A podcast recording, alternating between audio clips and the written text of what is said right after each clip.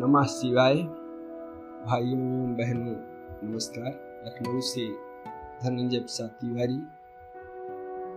ज्योतिष ज्ञान के अंतर्गत दिव्य दृष्टि। आज चर्चा का विषय है, क्या दिव्य दृष्टि ही ब्रह्म ज्ञान है?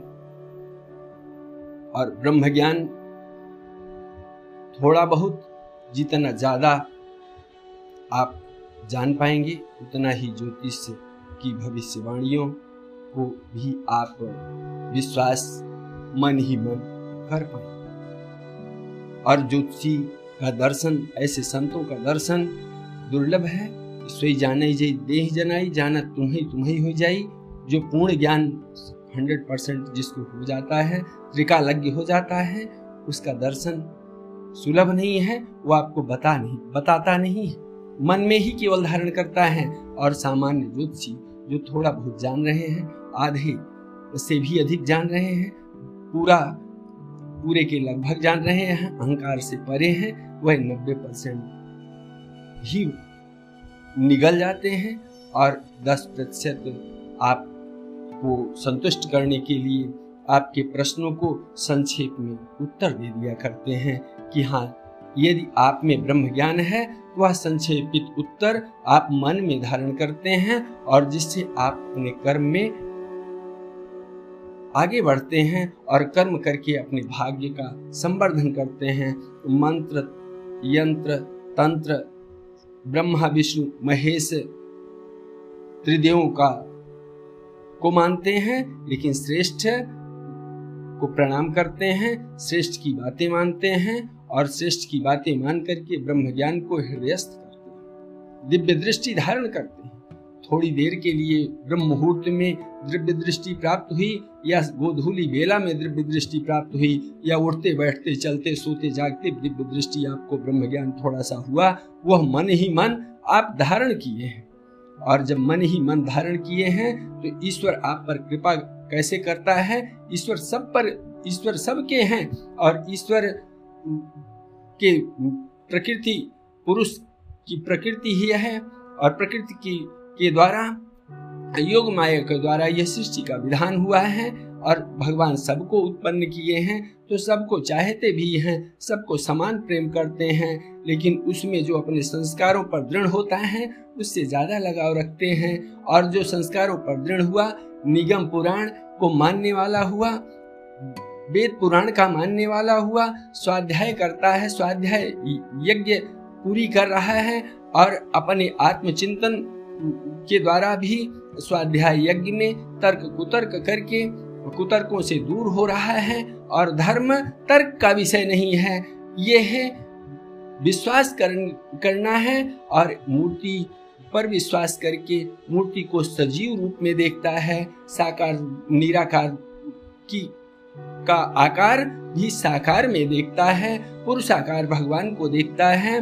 तो वह निगम पुराण का जानने वाला ज्ञानी हो जाता है और ज्ञानी के पश्चात भगवान उस पर कृपा करते हैं ब्रह्म ज्ञान के कारण वह विज्ञानी हो जाता है और तब भी यदि नहीं सोच रहा है कि हमने किया है, यह आविष्कार भी हमने किया है, यह तो ईश्वर का के अंश की कृपा है कि जो जिससे मेरे हाथ चल रहे हैं, पैर चल रहे हैं, मुँह चल रहे हैं, जबान चल रही है, वाणी के द्वारा जो निकल रहा है वो सत्य है तो इस प्रकार से वह भगवान का दास है और सबसे प्रिय मोहिनी जदासा, जही गति छाणी न दूसरिया सा चाहे वो ज्योतिषी है, चाहे वो ज्योतिष जानने के लिए, अपने भाग्य को जानने के लिए पंडित जी के पास गया है। यदि वह ऐसा है कि जो गया है पूछने के लिए, उसके मन में जो भावनाएँ हैं, जो पूछना चाह रहा है, जिस कर्तव्य पथ पर वो विमुख हो रहा है कि यह मार्ग हम अनुसरण करें कि दूसरा मार्ग अनुसरण करें, इसका निर्णय यदि वह पा जाता है संत से और जो भगवान का दास है, जिसको कुछ लालच नहीं है, केवल लोक कल्याण की भावना से ज्योतिष ज्ञान धारण कर रहा है और लोक कल्याण कर रहा है तो ऐसे के पास पहुँच करके वह बूढ़ो तत्व साधु दुरावई आरत अधिकारी जहाँ पावई वह संत ज्योतिषी की शरण में जब पहुँच जाता है तो वह गूढ़ से गूढ़ रहस्य भी बता देता है, लेकिन जब वह पात्रता धारण करता है पात्र है, पात्र समझता है कि यह ज्ञान का पात्र है, अपना भविष्य जान करके भी इसको संतोष ही होगा और लोक का भविष्य जान करके भी इसको संतोष रहेगा, यह स्थिर चित्त रहेगा। अतः वह जितनी जानकारी है, उसमें दस परसेंट से ज़्यादा भी बता देता है। जितना जान पाता है, वो पूरा तो नहीं बता सकता है, क्योंकि पूरी तरह पात्रता एक ही मन विश्व में ईश्वर का है और उसी तरह से मन जब संत संत का हो जाता है, ज्योतिषी का हो जाता है तो वह ईश्वरमय हो जाता है। वह बताता ही नहीं है, ईश्वर का स्वरूप होता है। अतः ऐसे भी वर्णन है कि गुरु ही भग प्रभु हैं, ईश्वर हैं, गुरु से बड़े ईश्वर भी नहीं है, संत से बड़ा ईश्वर भी नहीं है, इस तरह से वर्णन आता है। तो ब्रह्म ज्ञान धारण करने के पश्चात ही आपके भाग्य को ज्योतिष ज्ञान धारण करने वाला बताता है।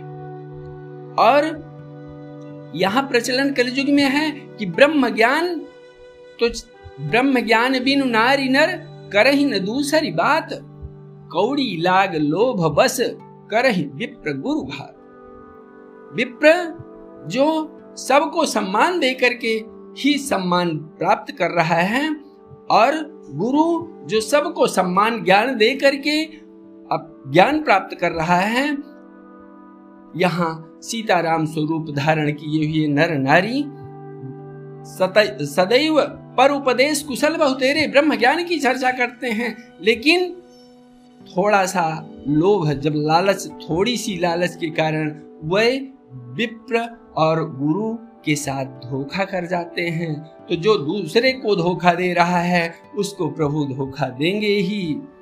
और वह अपने भाग्य को कोसता कोसता ही रहेगा कि हम तो बहुत अच्छा कर रहे थे, सबका कल्याण कर रहे थे, मेरे साथ क्यों ऐसा हो रहा है? लेकिन ऐसा वो कहता है, सच यही है, यदि वह लोक कल्याण की भावना से मनुष्य होकर के मनुष्य को सेवा द्वारा प्रसन्न करता है, सम्मान के द्वारा संत का आदर करता है तो अवश्य ही उसका कल्याण प्रभु करते हैं। यदि ऐसे पर धोखा देता है, मनुष्यों को, संतों को धोखा देता है तो उसका कल्याण नहीं होता है फिर।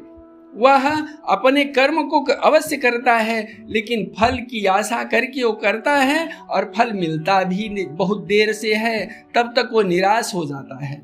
अतः ब्रह्म ज्ञान ही ज्योतिष की ज्योतिष ज्ञान की दिव्य दृष्टि है और ब्रह्म ज्ञान सबको है। वह ईश्वर अंश आत्मा में स्थित है। जितना आपका मन पवित्र होगा ब्रह्म ज्ञान उतनी देर के लिए आप धारण कर पाएँगे। लेकिन यदि मन में रहेगा, मानस पूर्ण हो ही नहीं पापा। मन में रहेगा तो अवश्य ही वह कल्याणकारी होगा। और यदि पेशेंस जो संकल्पित